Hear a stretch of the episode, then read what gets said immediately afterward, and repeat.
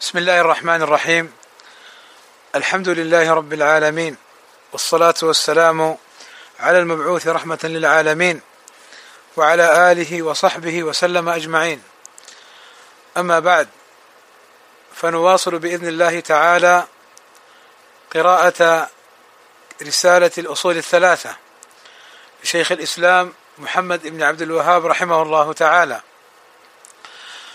وقبل أن أدخل في القراءة والتعليق. أحببت أن أراجع مع إخواني طلاب العلم وطالبات العلم ما سبق أن مر معنا في أول الرسالة وهي المسائل الأربع التي يجب على كل مسلم ومسلمة أن يتعلمها. فما هي تلك المسائل؟ أولا العلم وثانيا العمل وثالثا الدعوة إلى هذا العلم ورابعا الصبر على الأذى الذي قد يترتب على دعوة الناس. والدليل قوله تعالى والعصر إن الإنسان لفي خسر. إلا الذين آمنوا وعملوا الصالحات وتواصوا بالحق وتواصوا بالصبر. وقال البخاري رحمه الله تعالى باب العلم قبل القول والعمل. ثم استدل بقوله عز وجل فاعلم أنه لا إله إلا الله واستغفر لذنبك فبدأ بالعلم قبل القول والعمل.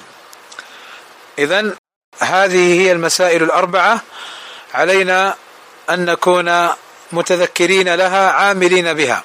واليوم بإذن الله تعالى نكمل دراسة هذه الأصول الثلاثة. حيث قال شيخ الإسلام محمد بن عبد الوهاب رحمه الله تعالى اعلم رحمك الله أنه يجب على كل مسلم ومسلمة. تعلم ثلاث هذه المسائل والعمل بهن. الأولى أن الله خلقنا ورزقنا ولم يتركنا هملا. بل أرسل إلينا رسولا فمن أطاعه دخل الجنة ومن عصاه دخل النار. والدليل قوله تعالى إنا أرسلنا إليكم رسولا شاهدا عليكم كما أرسلنا إلى فرعون رسولا. فعصى فرعون الرسول فأخذناه أخذا وبيلا. الثانية أن الله لا يرضى أن يشرك معه أحد في عبادته. لا ملك مقرب ولا نبي مرسل. والدليل قوله تعالى وأن المساجد لله فلا تدعوا مع الله أحدا. الثالثة أن من أطاع الرسول ووحد الله لا يجوز له موالاة من حاد الله ورسوله ولو كان أقرب قريب. والدليل قوله تعالى لا تجد قوما يؤمنون بالله واليوم الآخر يوادون من حاد الله ورسوله ولو كانوا آباءهم أو أبناءهم أو إخوانهم أو عشيرتهم. أولئك كتب في قلوبهم الإيمان وأيدهم بروح منه ويدخلهم جنات تجري من تحتها الأنهار خالدين فيها رضي الله عنهم ورضوا عنه أولئك حزب الله. ألا إن حزب الله هم المفلحون. فهذه الجمل التي ذكرها شيخ الإسلام محمد بن عبد الوهاب رحمه الله تعالى هي من الأصول المفيدة والمهمة والمسائل العظيمة التي ينبغي لكل مسلم ومسلمة أن يتعلمها. قال رحمه الله اعلم رحمك الله أنه يجب على كل مسلم ومسلمة فقوله يجب أي وجوبا عينيا. لماذا؟ لأن هذه المسائل يستقيم بها الدين وهذه المسائل من المسائل الأصول والمسائل المهمة التي لا يمكن جهلها ولا يجوز العمل بخلافها. قوله على كل مسلم ومسلمة يعني ذكرا كان أو أنثى فالمسلم مكلف وعليه أن يتعلم. والمسلمة مكلفة وعليها أن تتعلم وأن تشتغل بما ينفعها من أمور دينها وما يقربها إلى ربها وأن تحذر المسلمة خصوصا هذه الأيام وهذه الأزمنة المتأخرة التي يحرص فيها أعداء الله ويحرص فيها أهل الفتن والشر على فتنتها وعلى انحرافها وعلى استعمالها سلاحا ضد المسلمين فيجعلونها فتنة لأهل الإسلام. فالمسلمة هي أم وهي أخت وهي زوجة وهي بنت وهي قريبة من القرابات. عليها أن تحرص كل الحرص على من تستطيع أن تفيده ممن هي مسؤولة عنه. أما قال النبي صلى الله عليه وسلم كلكم راع وكلكم مسؤول عن رعيته فالرجل راع وهو مسؤول عن رعيته والمرأة راعية في بيتها وهي مسؤولة عن رعيتها فأنت يا أمة الله أنت مسؤولة والحمل ثقيل عليك هذه الأجيال تحتاج إلى تربيتك وإلى توجيهك على طاعة الله وعلى محبة الله وعلى اتباع الرسول صلى الله عليه وسلم وحبه صلى الله عليه وسلم وعلى أن ينشأ النشء عندك من الأبناء والإخوة ونحوهم على طاعة الله عز وجل. قال يجب على كل مسلم ومسلمة تعلم ثلاث هذه المسائل والثلاث المسائل هي مسألة الأولى في توحيد الربوبية والمسألة الثانية في توحيد الألوهية والمسألة الثالثة في الولاء والبراء. أما المسألة الأولى توحيد الربوبية وهي هذه المسألة تعني أن نعتقد وأن نؤمن بأن الله عز وجل هو الخالق والرازق والمالك سبحانه وتعالى وأن الأمر بيده وان وأنه سبحانه وتعالى له الملك التام سبحانه وتعالى. قال الشيخ رحمه الله تعالى الأولى أن الله خلقنا ورزقنا ولم يتركنا هملا. فالله عز وجل خلقنا من العدم. كما قال عز وجل هل أتى على الإنسان حين من الدهر؟ لم يكن شيئا مذكورا أي كان معدوما لم يكن موجودا. فالله عز وجل هو الذي خلقنا هو الذي أوجدنا من العدم. وخلقنا سبحانه وتعالى ومن رحمته وعظيم فضله أن رزقنا. فرزقنا النعم كما قال الله عز وجل وما من دابة في الأرض إلا على الله رزقها فالله عز وجل هو الرزاق وهو سبحانه وتعالى هو الغني ونحن الفقراء إليه.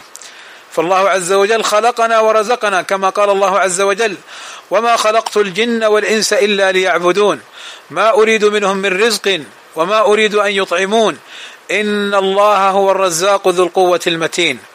فالله هو الخالق الرازق. هو الذي نتوجه إليه سبحانه وتعالى في سؤال الرزق. الرزق ليس فقط في المال. الرزق يكون بالولد الصالح بالزوج الصالح بالحياة الطيبة برزق الطيبات والأمور الصالحة. فمن الغلط الذي يفهمه بعض الناس أنه يقصر الرزق فقط على المال. لا الله عز وجل قد يعطيك من الرزق ما لا يعطي غيرك من الأغنياء. بأن يرزقك اولادا صالحين بارين أو أن يرزقك الصلاح في أمرك.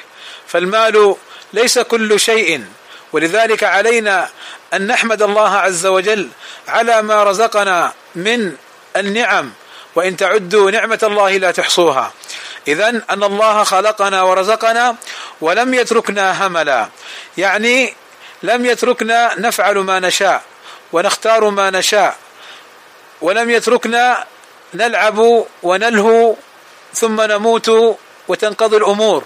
لا بل إن الله عز وجل مع ما أنعم علينا بنعمة الخلق ونعمة الرزق أنعم علينا بنعمة الرسالة فأرسل لنا رسوله محمدا صلى الله عليه وسلم ليخرجنا من الظلمات إلى النور ليقربنا من ربنا سبحانه وتعالى ومن جنته ويبعدنا عن النار وعن سخطه وعقابه. فالله عز وجل لم يتركنا هملا سدى لا نؤمر ولا ننهى. كما قال عز وجل أفحسبتم أنما خلقناكم عبثا وأنكم إلينا لا ترجعون؟ وقال عز وجل أيحسب الإنسان أن يترك سدى؟ أي هملا لا يحاسب ولا يعاقب ولا حكمة من خلقه بل هناك كما سبق حكمة عظيمة وما خلقت الجن والإنس إلا ليعبدون. فالله عز وجل أرسل إلينا هذا الرسول كما قال المصنف رحمه الله تعالى بل أرسل إلينا رسولا فمن أطاعه دخل الجنة ومن عصاه دخل النار. هذا الرسول كما نعلم كلنا هو حبيبنا محمد صلى الله عليه وسلم الرحيم الرؤوف بهذه الأمة الذي ما ترك خيرا إلا ودلنا عليه وما ترك شرا إلا وحذرنا منه وبلغ الرسالة على أوجه أتمها وأشهد الصحابة لما قال لهم في حجة الوداع ألا هل بلغت؟ ألا هل بلغت؟ اللهم فاشهد. فالرسول صلى الله عليه وسلم أرسل إلينا رسولنا محمدا صلى الله عليه وسلم لنطيعه فيما أمر ونجتنب ما نهى عنه وزجر. لذا قال المصنف فمن أطاعه دخل الجنة. ما الدليل؟ الدليل قوله تعالى ومن يطع الله ورسوله يدخله جنات تجري من تحتها الأنهار خالدين فيها وذلك الفوز العظيم. وأيضا قوله صلى الله عليه وسلم كل أمتي يدخل الجنة إلا من أبى. قالوا ومن يأبى يا رسول الله؟ من أبى يعني من يرفض. قالوا ومن يأبى يا رسول الله؟ من يرفض يدخل الجنة؟ فقال صلى الله عليه وسلم من أطاعني دخل الجنة ومن عصاني فقد أبى. يقول شيخ الإسلام ابن تيمية رحمه الله تعالى الكمال في كمال طاعة الله ورسوله صلى الله عليه وسلم باطنا وظاهرا. انتهى. فطاعة الرسول صلى الله عليه وسلم فيها الخير والسعادة وفيها النجاة. نحن نبحث عن السعادة. نبحث عما يريحنا. نبحث عما يسعدنا. ألا فلنعلم جميعا أن الخير كل الخير في طاعة الرسول صلى الله عليه وسلم والسعادة كل السعادة في طاعة الرسول صلى الله عليه وسلم والراحة كل الراحة في اتباع سنته وطاعته صلى الله عليه وسلم. لذلك من بحث عن السعادة في غير الحق الذي جاء به الرسول صلى الله عليه وسلم والله لم يسعد والله لم يفلح والله إنه لفي شقاء لأن السعادة هذا طريقها وهذا سبيلها وهذا الطريق المؤدي إليها. وأما ما سوى ذلك فإنه كما قال عليه الصلاة والسلام الدنيا ملعون ملعون ما فيها إلا ذكر الله وما والاه. ومن عصاه دخل النار. من عصى الرسول صلى الله عليه وسلم دخل النار كما قال الله عز وجل ومن يعص الله ورسوله فإن له نار جهنم خالدين فيها. ومراده هنا ومن عصاه دخل النار. يعني من كفر به ومن جحده ومن لم يتبع ما جاء به عن الله عز وجل دخل النار. هذا إذا وقع في الكفر. هذا إذا وقع في الكفر ومن عصاه دخل النار.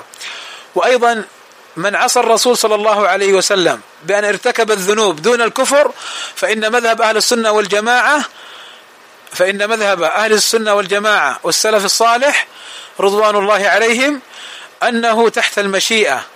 إن مات على التوحيد وعنده ذنوب ومعاصي هو تحت المشيئة.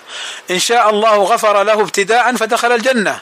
وإن شاء عذبه ثم مصيره إلى الجنة. كما قال الله عز وجل إن الله لا يغفر أن يشرك به ويغفر ما دون ذلك لمن يشاء. وذكر النبي صلى الله عليه وسلم أن الله عز وجل يأمر ملائكته أن تخرج من النار من في قلبه أدنى مثقال ذرة من إيمان. ثم يرسلهم مرة أخرى أن تخرج من النار من في قلبه أدنى أدنى مثقال ذرة من إيمان.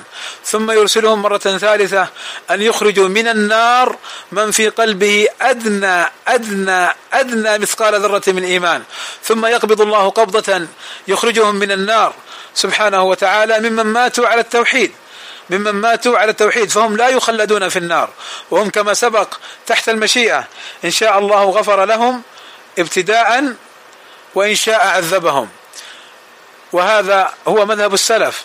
والشيخ رحمه الله تعالى أراد بقوله ومن عصاه دخل النار. أي ومن كفر به. بدليل قوله حين قال والدليل قوله تعالى إنا أرسلنا إليكم رسولا شاهدا عليكم كما أرسلنا إلى فرعون رسولا فعصى فرعون الرسول فأخذناه أخذا وبيلا. فإذا مراده رحمه الله تعالى بقوله ومن عصاه دخل النار أي بالكفر والجحود والإشراك يستوجب النار بذلك. وإنما نبهت على مسألة أن من عصاه مع التوحيد. لا يخلد في النار هو تحت المشيئة لأن هذه المسألة مسألة عظيمة. حصل فيها التدليس والتلبيس من من يعرف بالخوارج وممن يعرفون بالدواعش ونحوهم الذين يكفرون أهل المعاصي من أهل الإسلام. فإن أهل السنة والجماعة السلف الصالح يعتقدون ما دلت عليه الأدلة أن من مات على التوحيد ولو كانت عنده ذنوب أنه ليس بكافر وليس بمشرك وأن من كان حيا ممن وقع في الذنوب مع إتيانه بالتوحيد فهو مسلم ناقص الإيمان مؤمن بطاعته فاسق بمعصيته. ما الدليل؟ الدليل قوله صلى الله عليه وسلم حين ذكر إن امرأة ممن كانت قبلنا بغية كانت زانية تمشي في الطريق فرأت كلبا يلهث فنزعت خفها فسقته من البئر فغفر الله لها.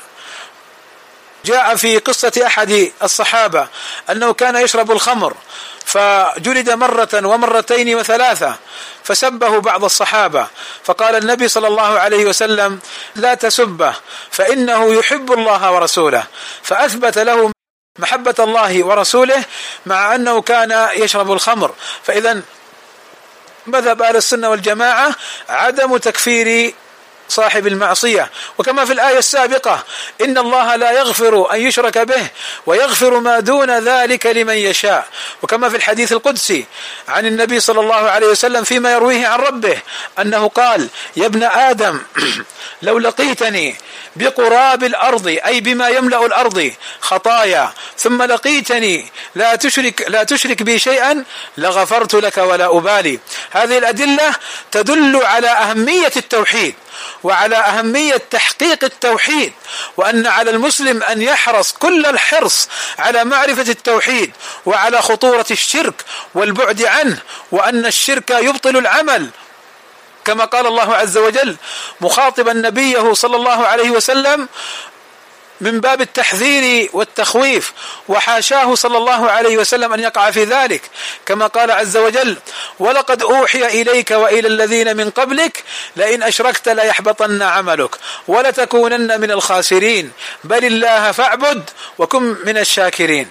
فاذا هذه الأدلة فيها رد على الدواعش فيها رد على الخوارج الذين يكفرون الناس بالذنوب والمعاصي. أما سمعناهم قبحهم الله وقاتلهم أن يؤفكون. أما سمعناهم يقولون قريبك أخوك خالك ابن عمك يعصي فأكفره ثم اقتله. أعوذ بالله من الضلال. أعوذ بالله من خبث الشيطان.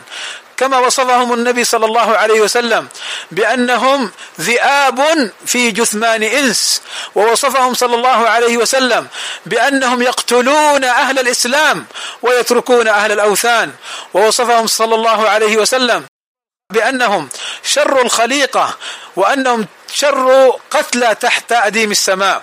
لذلك لا يجوز لا يجوز الفرح بما يعملون ولا تجوز محبتهم ولا نصرتهم ولا اعتقاد أنهم على حق بل يجب على كل مسلم ومسلمة أن يعتقد أنهم على باطل وأنهم مفسدون وأنهم مبتدعة ضلال كما حكم بذلك أهل العلم وكما بين ذلك أهل العلم. إذا نعود لمسألتنا وهي أن من عصى الرسول صلى الله عليه وسلم بالكفر أو الشرك أو الإلحاد أو ما يخرج به عن الدين فهو من أهل النار. قال والدليل قوله تعالى إنا أرسلنا إليكم رسولا شاهدا عليكم. هذا خطاب لنا. أرسل الله لنا نبيه محمدا صلى الله عليه وسلم. شاهدا علينا. في ماذا يكون صلى الله عليه وسلم شاهدا علينا؟ بأن بلغنا يعني شاهدا عليكم أيضا بأعمالكم. في عهده عليه الصلاة والسلام في يعني الصحابة. وأيضا شاهدا علينا بأنه يشهد أنه بلغ هذه الأمة ما أمره الله به كما سبق معنا في حجة الوداع حين قال عليه الصلاة والسلام ألا هل بلغت؟ اللهم فاشهد اللهم فاشهد. إذا رسولا شاهدا عليكم وكل نبي يأتي مع أمته يشهد عليها بأنه قد بلغها ما أمره الله به. قال كما أرسلنا إلى فرعون رسولا. وهو موسى عليه الصلاة والسلام. فعصى فرعون الرسول كفر به وجحد ولم يؤمن به ما كان عقابه. قال فأخذناه أخذا وبيلا. أي أخذنا فرعون أخذا شديدا بإغراقه وجنوده الذين معه في البحر فلم يفلت منهم أحد. ثم بعد ذلك في عذاب القبر إلى يوم القيامة يعرضون كما قال الله عز وجل النار يعرضون عليها غدوا وعشيا ويوم تقوم الساعة أدخلوا آل فرعون أشد العذاب. فيعرضون في قبورهم ويعذبون غدوا في أول النهار وعشيا في آخره. ويوم القيامة عاقبتهم أنهم في النار. أدخلوا آل فرعون أشد العذاب. إذا هذه المسألة الأولى توحيد الربوبية. والشيخ رحمه الله ذكر توحيد الربوبية ليذكرنا جميعا أن الأمر كله لله وأن المستحق للعبادة هو الله عز وجل وأن الله عز وجل هو المتصرف في هذا الكون وأن ما سواه عباد له من الملائكة ومن الإنس ومن الجن فلا يجوز أن نعتقد في أحد أن بيده شيئا من الأمر بل الأمر كله بيد الله عز وجل. كلنا نؤمن بأن الله خالق رازق وأنه سبحانه وتعالى بعث إلينا رسولا. فيجب علينا أن نؤمن بهذا وأن نتذكر هذا وأن لا يصرفنا الشيطان عن هذا الأمر. لذا رتب على هذا الأمر المسألة الثانية وهي توحيد الألوهية. فقال أن مما ينبغي لك أن تعلمه أن تعلم أن الله لا يرضى أن يشرك معه في عبادته. لا ملك مقرب ولا نبي مرسل. لابد أن نوقن بهذه المسألة وأن نعتقدها أنه لا يجوز أن نشرك مع الله أحدا. لا يجوز أن نصرف أي نوع من أنواع العبادة من الدعاء والطواف والنذر والذبح وغير ذلك أي نوع من أنواع العبادة لا تصرف إلا لله عز وجل. فمن صرفها لغير الله فليعلم أن الله لا يرضى أن يشرك معه أحد في عبادته. لا ملك مقرب لا جبريل ولا ميكائيل ولا إسرافيل ولا غيره من الملائكة. الله ما يرضى أن تشركهم معه في عبادته. لماذا؟ لأنه هو الخالق هو الرازق هو الرب سبحانه وتعالى وما سواه مخلوقون. فكيف تجعل المخلوق كالخالق كيف تعتقد أن المخلوق يستطيع أن يتصرف في هذا الكون؟ أو أن ينفعك أو أن يضرك وهو مخلوق مثلك عبد مثلك. كيف تعتقد مثل هذا الأمر الضال؟ لذلك يجب أن تعلم أن الله لا يرضى أن يشرك معه أحد في عبادته. لا ملك مقرب ولا نبي مرسل. فالله عز وجل كما قال إن تكفروا فإن الله غني عنكم ولا يرضى لعباده الكفر وإن تشكروا يرضه لكم. وقال ورضيت لكم الإسلام دينا أي ولم يرضى غيره. إن الدين عند الله الإسلام. وقال ومن يبتغي غير الإسلام دينا فلن يقبل منه. والإسلام هو الاستسلام لله والانقياد له بالطاعة والبراءة من الشرك. فاعلم يا عبد الله هذا الأمر ولا نبي مرسل لا نوح ولا موسى ولا عيسى ولا محمد وهو أفضلهم. عليه الصلاة والسلام سيد ولد آدم صاحب اللواء والمقام المحمود عليه الصلاة والسلام. صاحب لواء الحمد. سيد ولد آدم عليه الصلاة والسلام فإن الله عز وجل لا يرضى أن تشركه معه. بل ولا الأنبياء ولا الملائكة لا يرضون أن تشركهم مع الله عز وجل. ويوم القيامة يتبرؤون ممن عبدهم ويذكرون أنهم لا يعلمون بهم ولم يأمروهم بذلك. فإذا على المسلم أن يتنبه لهذا الأمر. قال الشيخ رحمه الله تعالى والدليل قوله تعالى وأن المساجد لله فلا تدعوا مع الله أحدا أي الدليل على أن الله عز وجل لا يرضى أن يشرك معه أن الله عز وجل يقول فلا تدعوا مع الله أحدا نهانا أن ندعو معه أحدا كائنا من كان. وأن المساجد ما المراد بالمساجد؟ المساجد إما الأماكن المخصصة للصلاة. هذا معنى. ومعنى آخر أن المساجد هي أعضاء السجود يعني الوجه ومنه الجبهة والأنف واليدان والركبتان والقدمان. هذه أعضاء السجود التي تسجد لله هذه المساجد التي تسجد لله لا تكون لغير الله عز وجل. ولا تصرف لغير الله عز وجل فلا تدعوا مع الله أحدا. وقوله عز وجل أحدا يعني لا ملكا مقربا ولا نبيا مرسلا ولا وليا ولا غيرهم لا دعاء عبادة ولا دعاء مسألة ولا أي نوع من أنواع العبادة إنما هي لله. والله عز وجل هنا قال فلا تدعوا مع الله أحدا. فذكر سبحانه وتعالى أن لا ندعو مع الله أحدا. والمعنى أن لا ندعو مع الله أحدا ولا أي نوع من أنواع العبادة نصرفها لغير الله. ما الدليل؟ الدليل أن الرسول صلى الله عليه وسلم يقول الدعاء هو العبادة.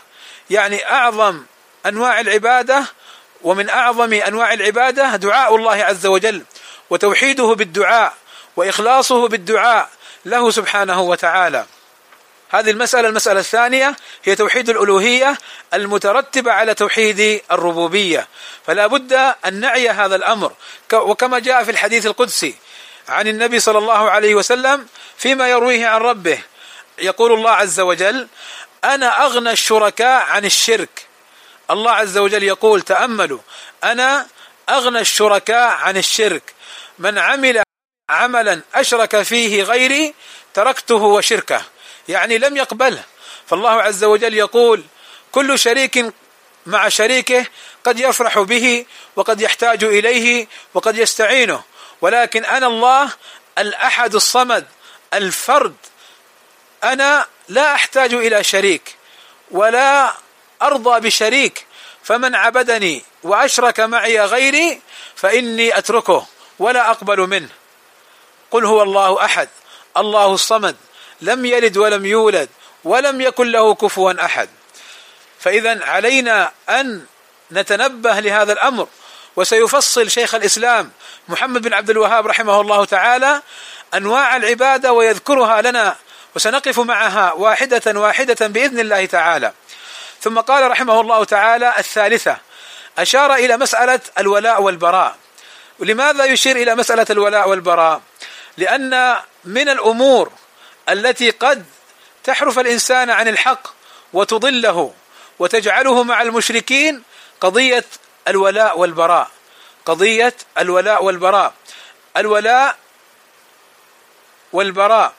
هذه المسألة من المسائل المهمة التي يجب أن نفهمها وأن نتعلمها وأن لا نقع فيما يخالفها لأنه سيترتب عليها أمور عظيمة.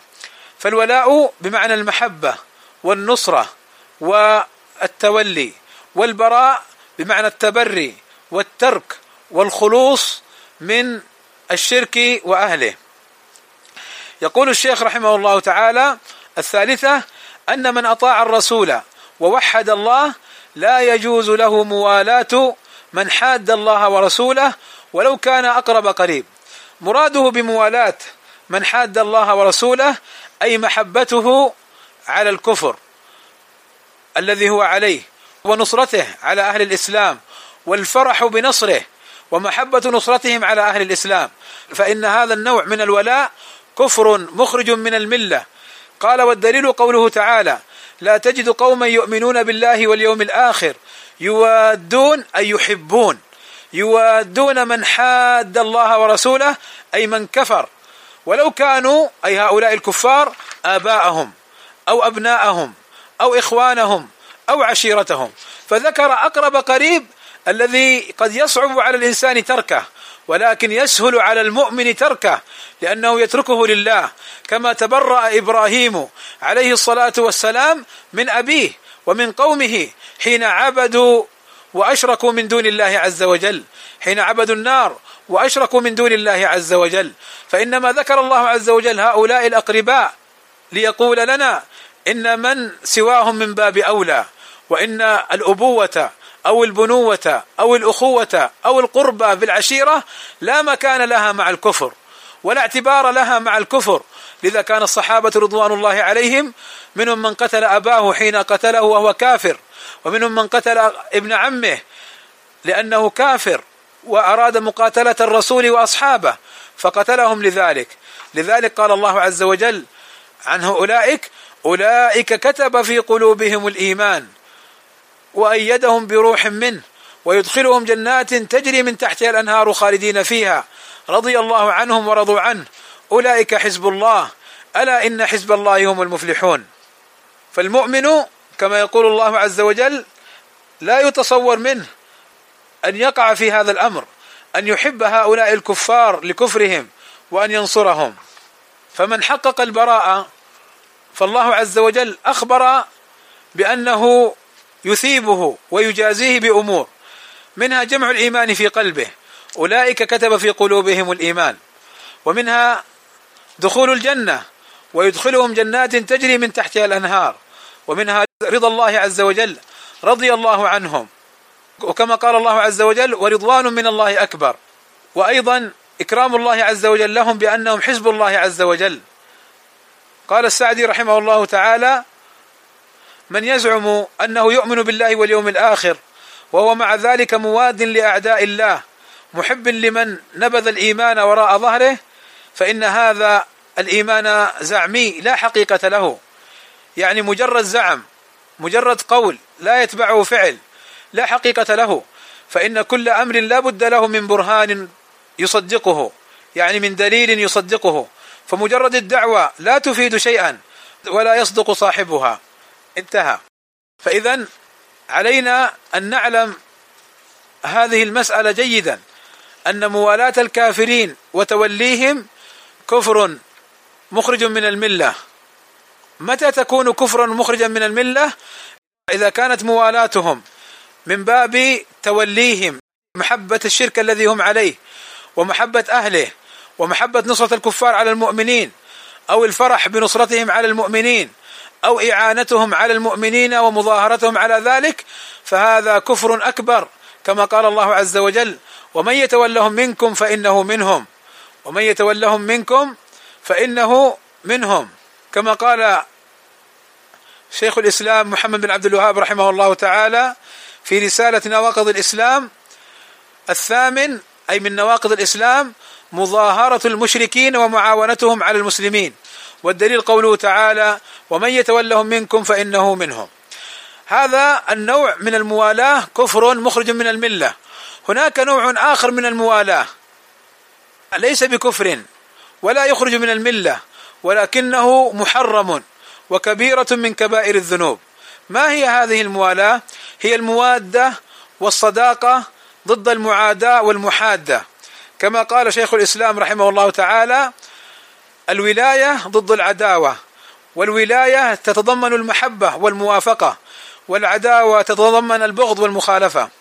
فاذا ضابط الموالاة التي هي من باب المعصية وليست بكفر من باب الكبيره من كبائر الذنوب هي محبة أهل الشرك لأجل الدنيا لا لأجل الدين. إذا كانت لأجل الدين فهذه كفر أكبر كما سبق.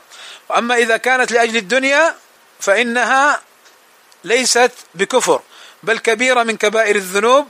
كما قال الله عز وجل يا أيها الذين آمنوا لا تتخذوا عدوي وعدوكم أولياء تلقون إليهم بالمودة. فسماهم بالمؤمنين. يا أيها الذين آمنوا لا تتخذوا عدوي وعدوكم أولياء تلقون إليهم بالمودة أي بالمحبة لأمور الدنيا. قال شيخ الإسلام وقد تحصل للرجل موادتهم لرحم أو حاجة فتكون ذنبا ينقص به إيمانه ولا يكون به كافرا كما حصل. من حاطب بن أبي بلتعة حينما كان عمله ذنبا وتاب الله عز وجل عليه وغفر الله له رضي الله عنه وأرضاه. فاذا لا بد أن نعرف الفرق بين الموالاة الكفرية والموالاة التي هي ليست بكفرية. والعلماء يطلقون على الموالاة الكفرية التولي لما فيها من محبتهم ونصرتهم وما سبق. وأما الموالاة التي لأجل الدنيا فإن العلماء لا يجعلونها من باب التولي بل يجعلونها من باب الذنوب وكبائر الذنوب. فالمحبة للكافرين لدينهم كفر والمحبة للكافرين للدنيا معصية وكبيرة من كبائر الذنوب. ونوع ثالث لا بد أن نعرفه وأن نفرق بين المحبة لهم للدنيا وبين مجرد التعامل معهم. فإن التعامل مع الكفار في تجارات ونحوها وفي معاهدات دولية ونحو ذلك مما لا يخالف شرع الله فإن هذا التعامل لا يقتضي محبتهم ولا يقتضي موالاتهم بل هذه معاملة دنيوية ليست بإثم وليست بذنب بل هي أمر مباح. فالصحابة رضوان الله عليهم كانوا يتبايعون ويشترون من اليهود والنصارى في المدينة بل النبي صلى الله عليه وسلم مات ودرعه مرهون عند يهودي صلى الله عليه وسلم. فينبغي أن نفرق بين أنواع الموالاة هذه الثلاثة وحكم كل نوع. فإن بعض الناس من التكفيريين من الدواعش والخوارج وتنظيم القاعدة وغيرهم من التكفيريين كجبهة النصرة وغيرهم من التكفيريين يلبسون على الناس دينهم. فيزعمون أن محبة الكافرين للدنيا كفر. وأن التعامل مع الكافرين ولو كان بلا محبة لهم هي محبة وكفر. فيكفرون الناس من هذا المنطلق وهذا بلا شك خطأ وتلبيس على الناس. فقد بينا الفرق بين الأنواع الثلاثة. فالنوع الأول الموالاة بمعنى التولي محبتهم لدينهم ونصرتهم لدينهم والفرح بنصرهم على المؤمنين ومظاهرتهم على المؤمنين فهذه كفر. أكبر مخرج من الملة. ولا يتصور من مسلم أن يقع في هذا الأمر. كيف يفرح المسلم بنصرة الكافر على المؤمنين؟ كيف يحب المسلم للكافر أن ينتصر على المؤمنين؟ كيف يقاتل المؤمنين مع الكافرين من باب قتل المؤمن ونصرة الكافر؟ لا بد أن نعرف هذا الفرق فإن هذا كفر مخرج عن الملة. وأما النوع الثاني أن يحب المسلم الكافر للدنيا فإن هذا كبيرة من كبائر الذنوب. ليس بكفر كما يقوله التكفيريون وإنما هو ذنب. ومن هنا لا بد أن ننبه إلى أنه لا يجوز حب لاعبين الكرة من الكافرين ولا يجوز محبة الفنانين والفنانات والممثلين والممثلات والمغنين والمغنيات من الكافرين. هم أصلا لو كانوا مسلمين ينبغي للمسلم أن يبغض ما هم عليه من فسق. ولا يكفرهم إن كانوا مسلمين. وأما إن كانوا مع هذا الفجور الذي هم عليه كانوا كفارا كان يكونوا يهودا أو نصارى أو ملحدين فإن على المسلم أن يبغضهم ويحرم عليه أن يحبهم أو أن يعلق صورهم أو أن يفعل مثلهم أو أن يتتبع أخبارهم محبة لهم. فإن هذا من الموالاة المحرمة وهي كبيرة من كبائر الذنوب. إن كان حبهم لأجل الدنيا لا لدينهم وكفرهم. فهذا ليس بكفر بل كبيرة من كبائر الذنوب. فنتنبه لهذين الأمرين. الأمر الأول من يستغل هذا النوع ويكفره. فنقول له لا ليس بكفر لأن الله يقول يا أيها الذين آمنوا لا تتخذوا عدوي وعدوكم أولياء تلقون إليهم بالمودة. فسماهم مؤمنين. ولم يكفرهم الله عز وجل. بعض هؤلاء الذين خطبهم الله إنما وقعت منهم محبتهم للدنيا لا للدين فلذلك لم يكفروا. والتنبيه الثاني التنبيه على إخواننا المسلمين وأخواتنا المسلمات أن لا يحبوا الكافرين من الممثلين والممثلات ولاعبين الكرة وغيرهم يعني من حتى لو كانوا مفكرين أو كانوا يعني ممن لهم وجاهات في الدنيا فإن أمثال هؤلاء يبغضون في الله ويتبرأ منهم في الله ولا يحبون لأن المؤمن يترفع عن هؤلاء.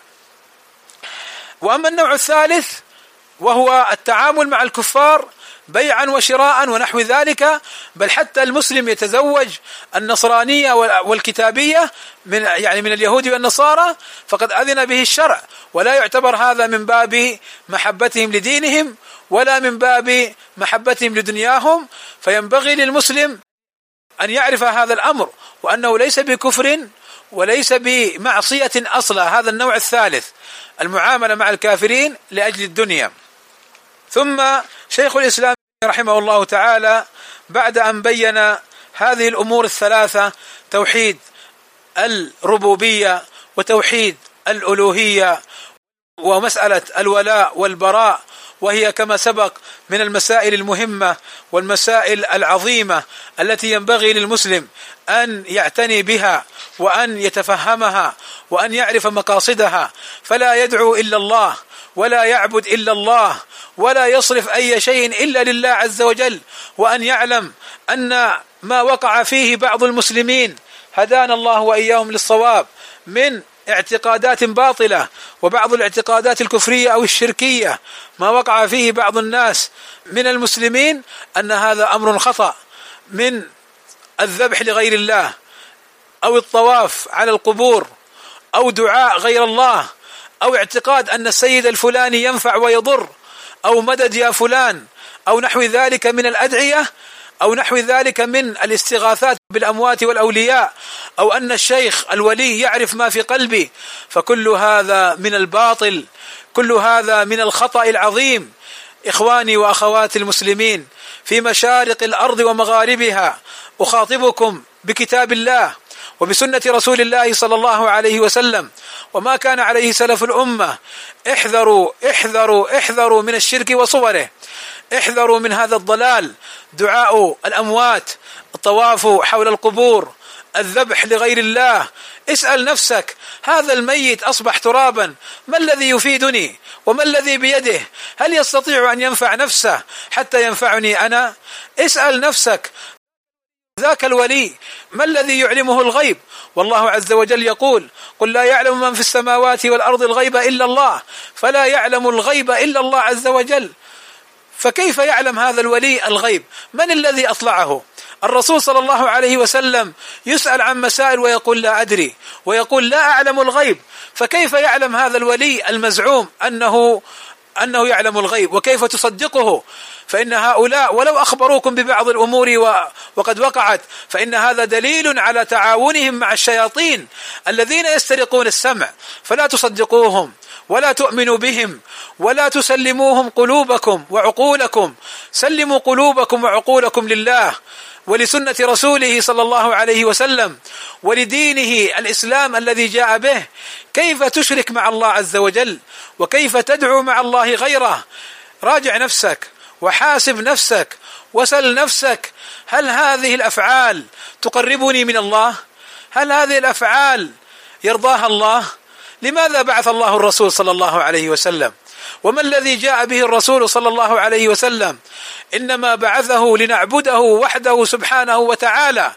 وإنما جاء صلى الله عليه وسلم بتوحيد الله وبتقريره حتى قبل موته عليه الصلاة والسلام كان يدعو إلى التوحيد. لعنة الله على اليهود والنصارى. اتخذوا قبور أنبيائهم مساجد. لعن الذين اتخذوا قبور الأنبياء مساجد. فكيف بمن اتخذ قبور الأولياء؟ وبعضهم في حقيقة أمرهم ليسوا بأولياء لله. ولكن من دعي من الأولياء وهو غير راض فكيف بدعاء غير الأنبياء والرسل؟ لا شك أنهم داخلون في قوله صلى الله عليه وسلم لعنة الله على اليهود والنصارى اتخذوا قبور انبيائهم مساجد فمن دعا هؤلاء من دون الله قد استحق اللعن. لعن الله من ذبح لغير الله كما قال عليه الصلاة والسلام لعن الله من ذبح لغير الله. إخواني أخواتي هذا هو الدين الحق. هذا هو الإسلام. والله لن ينفعكم فلان وفلان.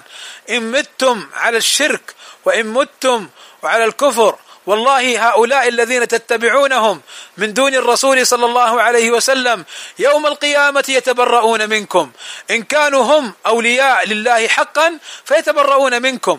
وإن كانوا أولياء للشياطين وأوهموكم أنهم أولياء لله يوم القيامة كلكم في النار. ممن مات على الشرك والكفر كلهم في النار ويتبرؤون منكم. الذي يهددك في الدنيا يتبرأ منك في الآخرة.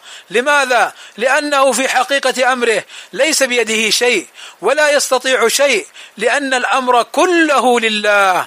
من أعظم من الله؟ من الخالق؟ من المستحق لكل هذه العبادات؟ هو الله وحده لا شريك له. تأملوا عباد الله. تأملوا إخواني وأخواتي هذه المعاني. راجعوا أنفسكم وحاسبوها قبل أن تحاسبوا. أسأل الله عز وجل أن ينفعني وإياكم بما سمعنا وأن يكون حجة لنا لا حجة علينا. وصلى الله وسلم على نبينا محمد وعلى آله وصحبه أجمعين.